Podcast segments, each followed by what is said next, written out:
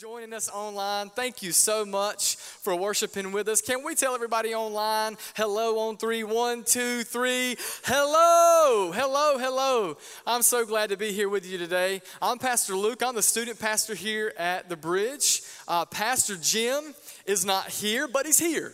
He's not here in this room, but he's actually in the Bridge Kids room with some toddlers right now. Because a couple of weeks, he shared the need that we have some, some volunteer needs in our Bridge Kids ministry. And we've seen people stepping up. But Pastor Jim said, Man, I want to be in there. If it's just for one Sunday, I want to go in there and I want to see what's going on with our toddlers. And you know how refreshing it is for a pastor, for me, to be under leadership that just cares so deeply about the next generation. Man, it puts wind in my sail. It makes me so encouraged. And speaking of the next generation, I want to tell you that last Friday night, man, we had a worship service that was out of this world. Middle school and high school students from all of our bridge locations came together. And we met in the student center, and man, the place was packed. Um, and we we had two hours of prayer and worship on Friday night. And even when we said, all right, guys, we're bringing things to a close, you're dismissed. Can I tell you something? They came right back up to the stage and they just said, one more song. Can we just get one more song? And I just, it just amazes me because I hear so many negative things about the next generation. But then I see things like that. And, and as a student pastor, I get the opportunity to see things like that regularly. So I'm not worried at all about the health of the church. The, the church is doing pretty well uh, in the next generation. And I'm just excited to see where God takes us next and where He takes those students next. And I think the coolest part about the whole night was that it was planned by students. Back in February, I had three students come up to me and say, Pastor Luke, do you think we could have a night of worship before the summer, like when school's getting ready to let out? And I said, Absolutely. And they hit the ground running, man. They went to planning and organizing. And I'm telling you, last Friday night was probably one of the most powerful nights of worship I've ever been to. I mean, students all over the place pouring their hearts out before the Lord and praying and lifting up His name. And so, man, it just brings me so much joy and so much excitement.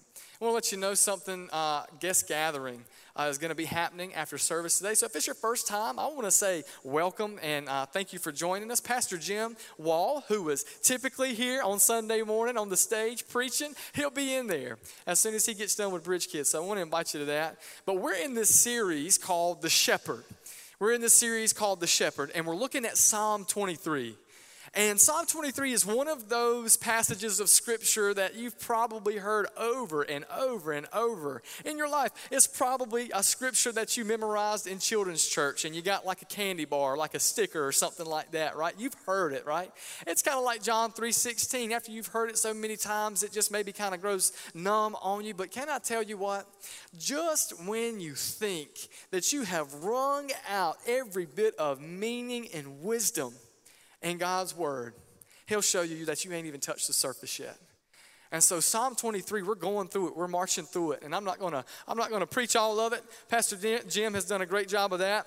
Um, so I want to encourage you that if you haven't uh, seen all of the series, go check out bridgechurch.cc and go up there and, and go see the Sunday that you missed. So Psalm 23, 1, we're to jump into it. The Lord is my, help me out here, my Shepherd. Yeah, come on, preach with me now. Preach and teach with me this morning. The Lord is my shepherd. That's what I'm talking about. The Lord is my shepherd. And what is the job of a shepherd? We've learned throughout this series that the job of the shepherd is to guide, provide, correct. I'm going to put the last one on you and protect. Yes. Oh my goodness. And and how do you make the Lord your shepherd? Well, it's very simple. You give him the authority and the control of your life. The thing that we're so desperate to cling to. Oh man, we're so eager to plan and plot and, and, and, and just make things happen in our life. And we never ever want to get rid of control. But part of allowing God to be the shepherd of your life is living a life open handed. God, this is yours. Lead me. I'm your sheep. You're my shepherd. Verse uh, continuing on in, uh, in, in 23 because the Lord is my shepherd, I shall not want. He makes me lie down, not in dead pastures, not in brown pastures, but green, lush pastures. He leads me beside quiet waters. In other, in other words, He provides rest for me. He restores my soul. In other words, He provides emotional healing. He brings that refreshing that we're praying for this morning. He brings that as our shepherd. And He guides me in paths of righteousness for His name's sake. In other words, He guides. And so, if we were to stop right there, man, that sounds like some good stuff. I don't know about you, but I'm like, sign me up. I want the Lord to be my shepherd. That's some good stuff right there. And if we left right there, man, we'd probably all be, you know, leaving with smiles and everything like that. But you know what I'm thankful for when it comes to the Bible? And this is how I just know it's, it's trustworthy.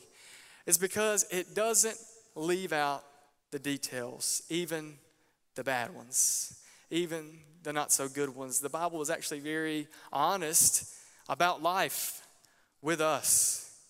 And so we're going to be looking at verse 4.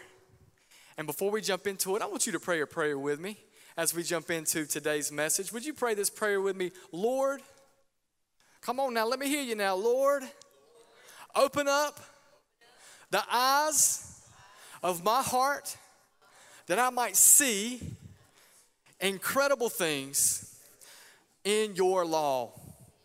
God, that's what we're praying for today, Lord. As we jump into your word, we're praying for you to open up our eyes, God. Lord, we're praying that you would transform us from the inside out. God, we go into your word with eager expectation that you're going to speak to us, Lord. And so, God, we stand on the promise that you are here and that you love us. And God, we just want to learn from you for just a minute today. It's in your name we pray, God. Amen. So, verse 4, it says, even though, this is David talking here, David, you know, the little shepherd boy defeated Goliath. He says, even though I'll walk through the valley of the shadow of death, I will fear no evil, for you are with me. Your rod and your staff, they comfort me. If anybody knows anything about shepherding, it's David. I'm going to be honest with you. I'm not a shepherd, so anything I learn comes from research and looking it up. I ain't never spent the night in the field before. Our boy right here, David, though, he knows all about it. And so I think he knows exactly what he's doing when he shares about the valley. I think he knows what it's like to take a group of sheep from the lowlands where they stay in the winter to the highlands where they have to go in the summer to get some food. You want to know what's in between the lowland and the highland? The valley. In order to get to the highland, you have to go through the valley, and David knows that. And he doesn't just know it about shepherding, but he knows it about life. The Bible talks about many different valleys marital valleys, career valleys, emotional valleys, faith valleys spiritual valleys, grief valleys. The Bible doesn't leave any of that out. See, when we tell stories, a lot of times we like to give the highlights and the good things. I'm telling you, this is why I know God's word is reliable uh, this is one of the many reasons because he doesn't leave any of that out. We actually get to look into the lives of characters who God has worked in their lives before. And guess what? There are some great moments where they get it right, and then there are some moments where they get it completely wrong. I don't know if anybody else has been there before. I know I have. I don't know. I, I would wager I'm not the only one in here this morning that's been there, but that's what we see in God's Word. And there, there are these valleys that happen in a person's life. You know, I think about Mary and Joseph. They were uh, betrothed, they were engaged. Supposed to be, at least in our day and age, uh, an exciting thing, something that you look forward to. You're about to spend the rest of your life with this person. And so during their engagement, uh, Joseph finds out some news that Mary is pregnant and they're not married yet. How much distrust could come into a relationship like that? Joseph, I'm sure, was like, Holy Spirit, who? Do what? Oh, no. I mean, I can't imagine what Joseph was going through. Y'all, that's a valley right there. That's a valley. You know the rest of the story. God shows himself faithful. Joseph jumps on board. Everything turns out great. But there are those valley moments. I think about Joseph and the Old Testament, who his brothers, his flesh and blood, sold him into slavery, left him for dead. That's a valley moment. I think about as I read Joseph's story, all the valley moments that he had. Uh, the, the moments where he had the best intentions of the world, but, but, but somehow, some way, he ends up in some precarious situations. He ends up in some situations that you would never imagine a person to end up who's just simply trying to do the right thing. As a matter of fact, when Joseph does the right thing in one particular instance, he still ends up in prison. I think about those valley moments that Joseph had that led him to be second in command to Pharaoh. And then I think about his brothers and his father Jacob uh, when famine hit the land back home. That's a valley moment. And they had to go to Egypt, hoping and praying that Pharaoh would be kind to them. But lo and behold, it's their brother that they meet. Maybe you know the rest of the story. Joseph looks on them with favor. They get food. But I'm telling you, in between those moments are valley moments. And maybe you're in a valley today. Maybe you're here today and you are in a valley. Well, I want to talk about this morning. I want us to explore God's word and answer the question what do we do when we're in the dark valleys of life? But before we get there, I know and you know that there are some things that are just true about valleys, and I want to go over those real briefly. Um, one is that valleys are inevitable. Valleys are inevitable. Every one of us in here this morning are either in a valley or we just came out of a valley or about to be headed into a valley. I mean, that's just the way that life works. As a matter of fact, Jesus is very honest with us when he says in Matthew 16 33, in this life you will have trouble. Not you might have trouble, you will have trouble. So, valleys are not a matter of if, it's a matter of when. And Jesus is very honest with us that they will happen, they are inevitable. Valleys are also often unpredictable. Sometimes we can see them coming. Uh, like when my wife and I were driving down the road the other day, and I just heard what sounded like a, a, plane right over top of us, which that's not unusual. We live close to Seymour Johnson Air Force Base. There's a municipal airport close by. Planes are something that we hear all the time. We're used to it. But this one sounded really low, but something inside of me said, you know what? Why don't you turn your AC all the way down? Because I had it full blast, man, because it was hot. And when I did, the plane went away. It was the most amazing thing. And then I turned the AC back on, and, and there was that noise again. And I realized that ain't no plane. That's the AC. And I looked at Leah like, we ain't got time to be working on the car's AC. Are you serious? Well, thankfully, it went away the next day. But my point is, there are these moments that you can kind of see a valley coming, but most often, they're unpredictable. I mean, you can't plan for your tire to be flat. But wouldn't it be cool though if you could plan your valley moments like you know that they're happening?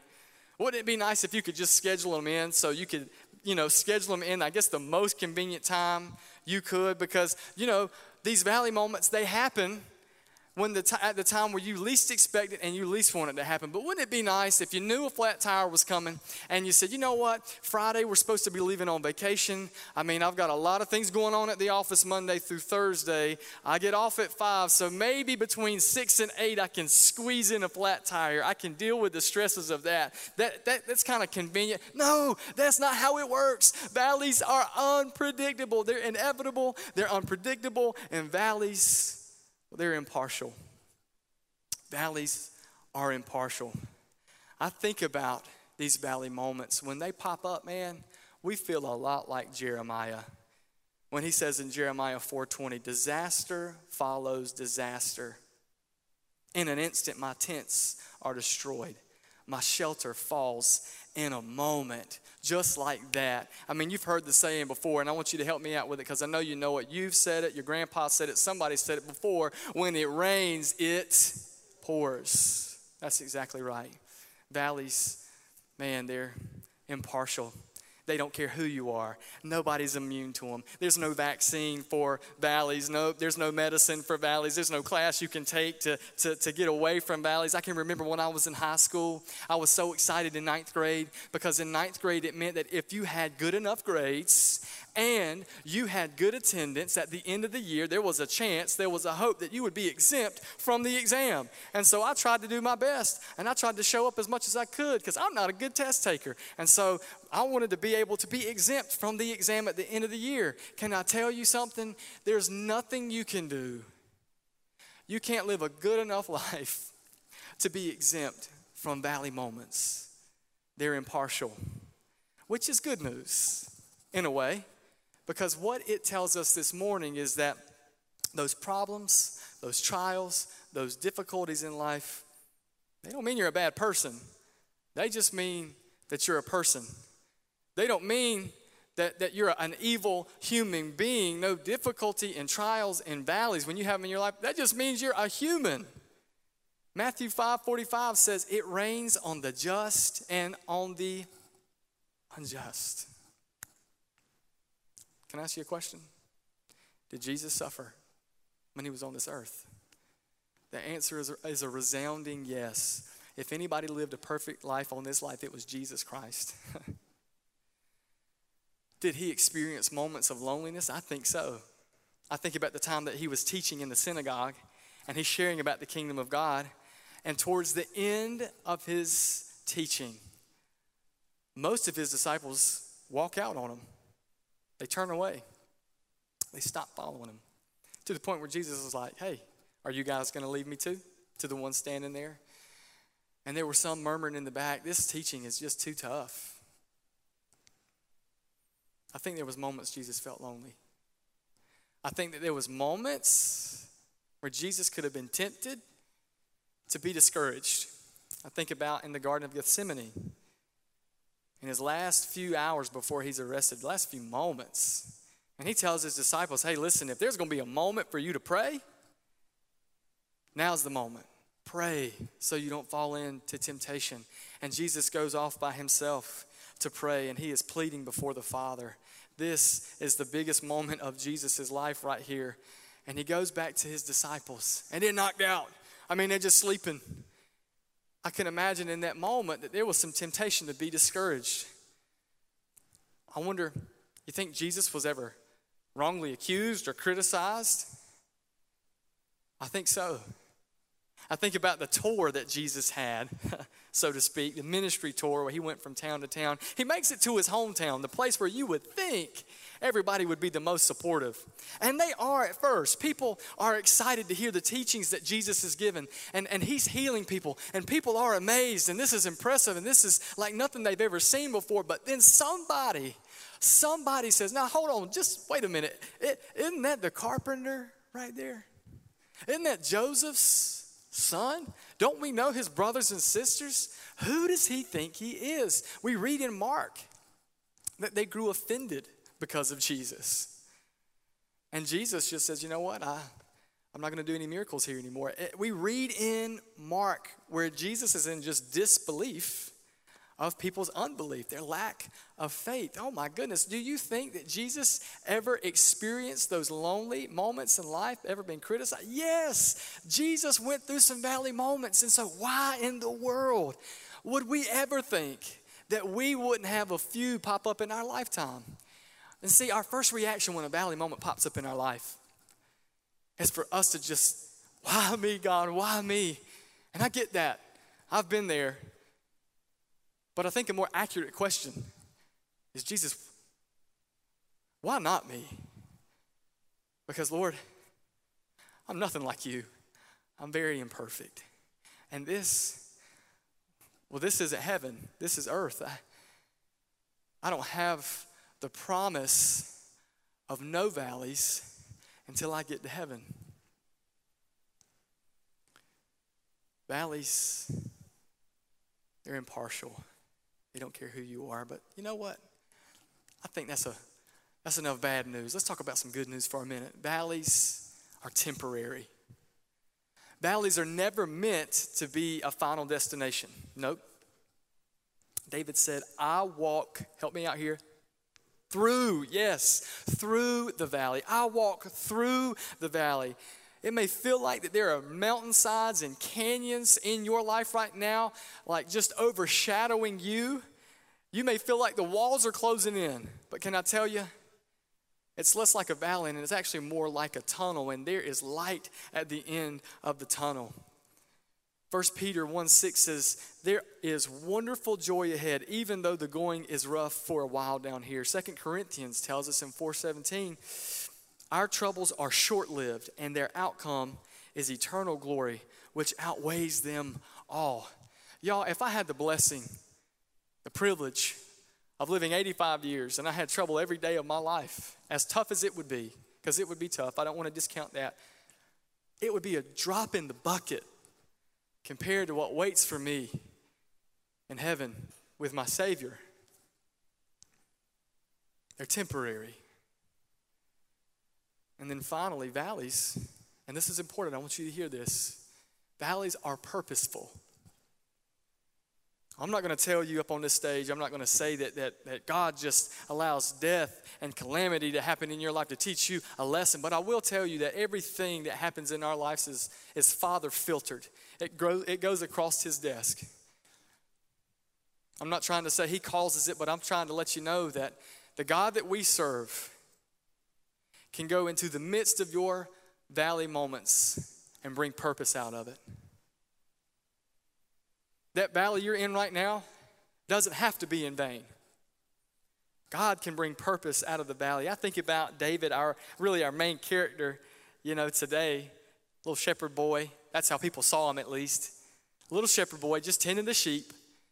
His moment comes where he hears about Goliath and he races down and all the Israelites are just scared out of their mind. They are in a valley. Like they're literally in a valley and they're in the valley of Elah. I mean, I don't think that's any coincidence. They are in a valley and all of them are scared. And David walks up and pretty much says, Put me in, coach. I mean, that's what he pretty much says. Looks at King Saul and, like, somebody needs to do something about this because he is the, defying the name of our God he is defiling our God, the God of Israel. Somebody needs to jump in and do something. And, and everybody looks at him like, hey, listen, well, it ain't going to be you. And David lets them know real quick hey, listen, this is just a valley. I've been in valleys before. In 1 Samuel, we see in chapter 7, verse 36, David's response is, Well, your servant has killed both the lion and the bear. This uncircumcised Philistine will be like one of them because he has defied the armies of the living God. I've been in valleys before, King Saul. This is just another valley, and those valleys have been preparing me for this valley right here. We all love being on the mountaintop. And if we could camp out there, we would. But I want to let you know that no matter how well you plan your life, not everything goes according to plan. The Bible says that those times is God testing the purity of our faith. God will use the valleys to see how much you trust Him. Why would He do that? Because the more trust that you give to God, the more responsibility He gives you, and the more He works through you to make His kingdom come to earth as it is in heaven. So when you enter the valley, and you will, it's like God saying, This is an opportunity for you to trust me. And what I'm trying to tell you this morning is that it's in the valley that character is built. Not on the mountaintops, not in the lowlands. It's in the valley where character is built. So, since all of this is true, what we need to remember in the deep, dark valleys is this I want to share what I've seen in verse 4, I believe that there are three things that we can get from David this morning as we find ourselves in dark valleys that will help us walk through them, navigate through them. The first one is this refuse to be discouraged. What does David say? I will fear no evil. You get this picture.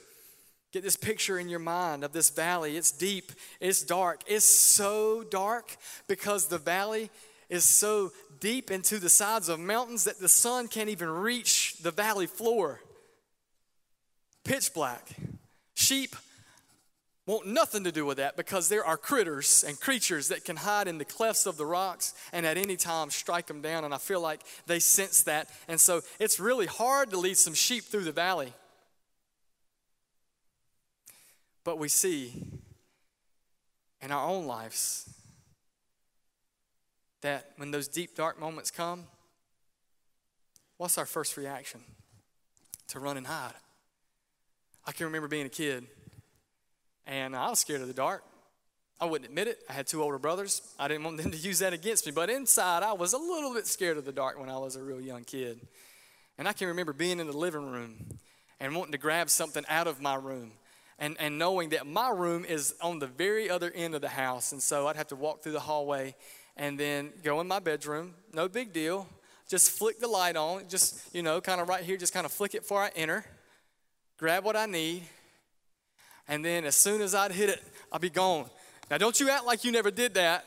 Don't you play like you've never done that before? Like you just, you don't know what's out there, like you know nothing's in there, but at the same time, you don't want to be left in there, And so you just kind of book it. That's our first reaction when those deep, dark valley moments happen. We just want to run. And David says, Even though I walk through the valley of the shadow of death, I will fear no evil. Walk means to deliberately take steps needed to get to the other side, from one point to the other. And the thing about valleys is you can't go around them, and you can't go above them, and you can't go below them. You can only go through them. And he says, I will walk through the valley of the shadow of death, and I will fear no evil. David says, I will. He made the choice. This was his response to his valley moment. And I know this sounds a little bit uh, harsh, a little, maybe a little bit heartless, uh, but it is true that the way that you deal with valleys is your choice. The way that you deal with valleys is up to you. Discouragement is choosing to focus on darkness instead of light. Discouragement is the result of looking at steepness of walls instead of the one who's leading you through the valley. And God is saying today, I want to bring you through the valley, but you must focus not on your problem, but on my power, not on your circumstances, but on Christ, not on the situation, but on the shepherd who does what? Guides, come on with me, provides, corrects, and protects. That's right. Colossians 1:11 God will strengthen you with his own great power so that you will not give up when troubles come, but you will be patient when you depend on his power. See, human energy runs out. If I try to tackle a valley on my own, I'm going to give up right there before I even approach that thing, man. I mean, my willpower, I'm just going to be discouraged. I'm going to give up. I'm just saying it's not worth it. Um, but when you tap into God's power, it allows you to do things you couldn't do on your own.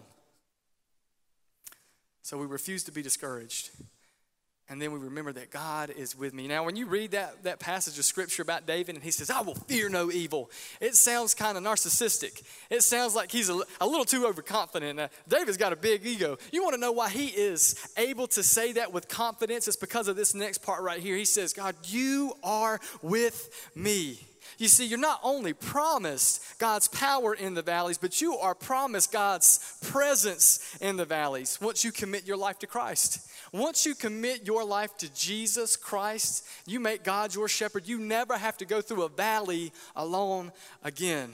Isaiah says in 43 2, when you go through the deep waters and great trouble, I will be with you. When you go through rivers of difficulty, you will not drown. When you walk through the fire of oppression, you will not be burned up. The flames will not consume you.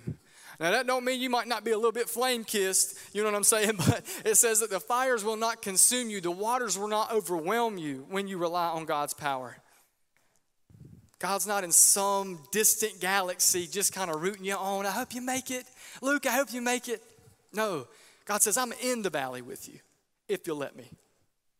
And knowing that He is there is key to getting through those deep, dark moments of life. You want to know what a valley is for a two year old? I have a two year old girl. She just turned two this past month. You want to know what a valley is for a two year old? Let's just get into the mind of a two year old for just a second. Let me tell you about Lennon my daughter. She loves outside, um, but there is something that stands in the way of her being able to get to the ground and play like she wants to play outside when we open the door. It's a set of steps. And poor Lennon, she she's not real confident in going down the steps by herself. And I know that because she'll be on the top landing and she'll just kind of put her foot down and finally she'll just sit down and just go from step to step on her butt. Or she'll come, up, come over here to the railing and she'll just do this number right there. Now she'll get down there uh, eventually.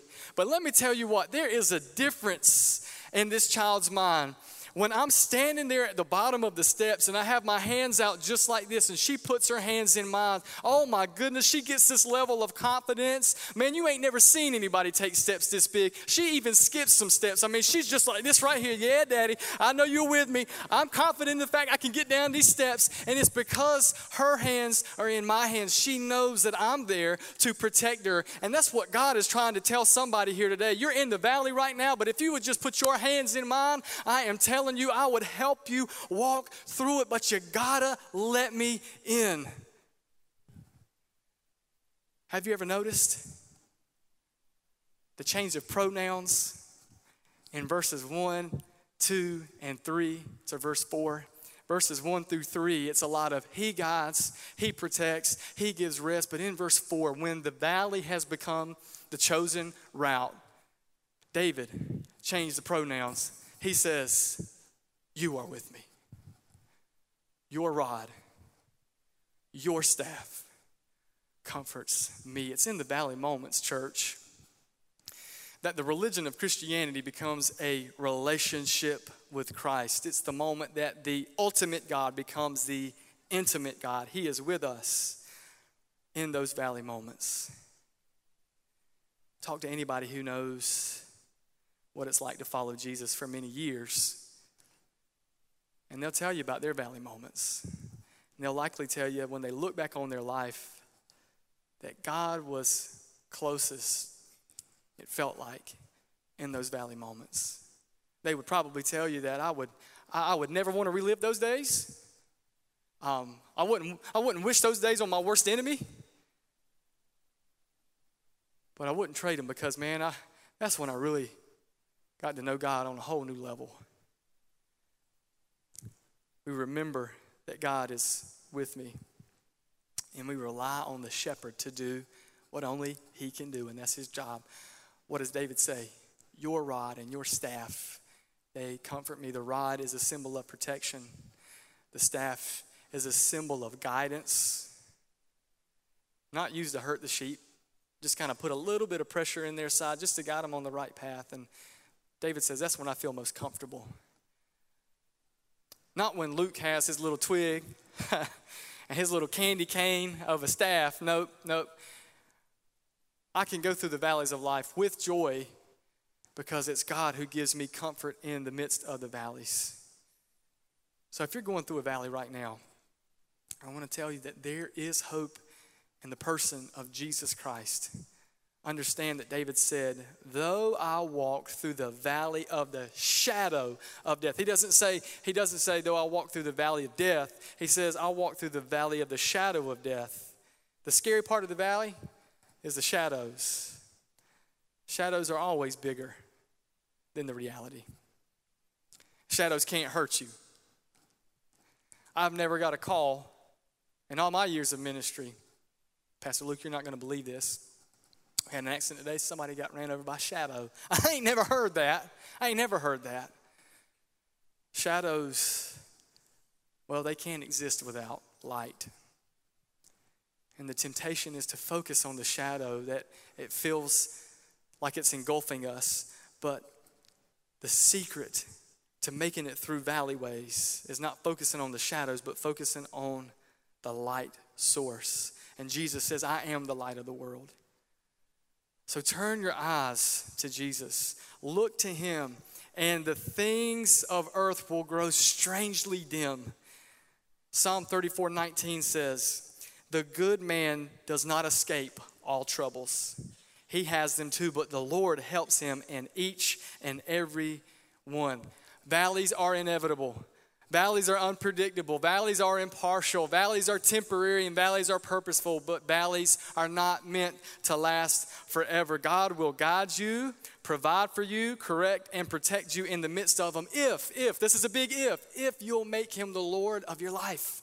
If you'll make him the shepherd of your life. And the question is, are you going to allow God to be the shepherd of your life? I can't promise you that when you do, all your valleys are just going to go away. But what I can promise you is when you make that decision to make God the shepherd of your life, you'll come out on the other side of your valleys a lot stronger than you went in because that's where character is built. That's where faith is built. That's where trust is built in those valley moments. So, would you let Him be your shepherd today? That's my question. God's ready and willing for you to just, just open up the door. He says, I'm, I'm a gentleman. I'm not going to just barge my way into your life. I'm not going to force my shepherding on you. But if you would just crack the door just a little bit, if you would just invite me in, just if you would just invite me into your life, I could be your shepherd. I wonder if that's a decision that anybody in this room wants to make today. So, would you pray with me? God, we come before you right now. And I just want to first and foremost say, God, thank you. You better than anybody know about the shadows of, of my life. but God, your word tells us that even the dark is not dark to you. The dark is like day to you. And so, God, I believe that there's somebody in this room that hasn't made that decision to allow you to be the shepherd of their life. God, I pray that they would not leave this room without allowing you to be the shepherd. If that's you this morning, I just, right where you're at, just pray this simple prayer.